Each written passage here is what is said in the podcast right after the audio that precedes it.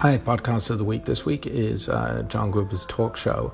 Um, he did a special edition of the talk show where he does an interview with Craig Federighi from Apple. Um, and in it, uh, he and Craig talk about a whole set of things, but I thought the last third of the interview was particularly interesting where they talk about the end to end design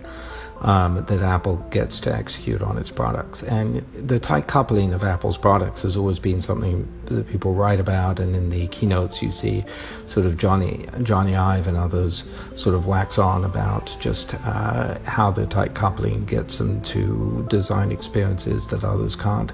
I think in particular with the Face ID scanning, you can see this, and Craig talks about the uh, designing from the silicon up, and it made me think a lot about it, what a fundamentally different experience that is. In my world, in soft world of software design, we was building um, on building blocks um, and at various layers of a stack. And in the case of this particular feature, you can see, or feature or function, you can see that Apple has really done something that uh, very few other people could do in the technology world. And when you think about data and privacy and security, it's I think that their capability to, to do uh, and to design features like this is going to become uh, something which will help uh, their products stand out in a myriad of um, of products where this stuff is uh, just a bolt on